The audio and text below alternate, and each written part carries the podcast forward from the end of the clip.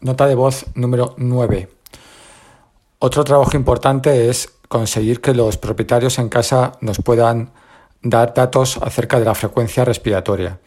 Se les puede eh, enseñar a cómo hacerlo de forma mm, rutinaria, normal, o bien incluso con aplicaciones eh, que en el móvil les va a facilitar el poder tomar esos eh, datos, poder incluso crear tendencias o incluso alertas para poder acudir a urgencias en caso de tener valores de frecuencia respiratoria muy elevadas.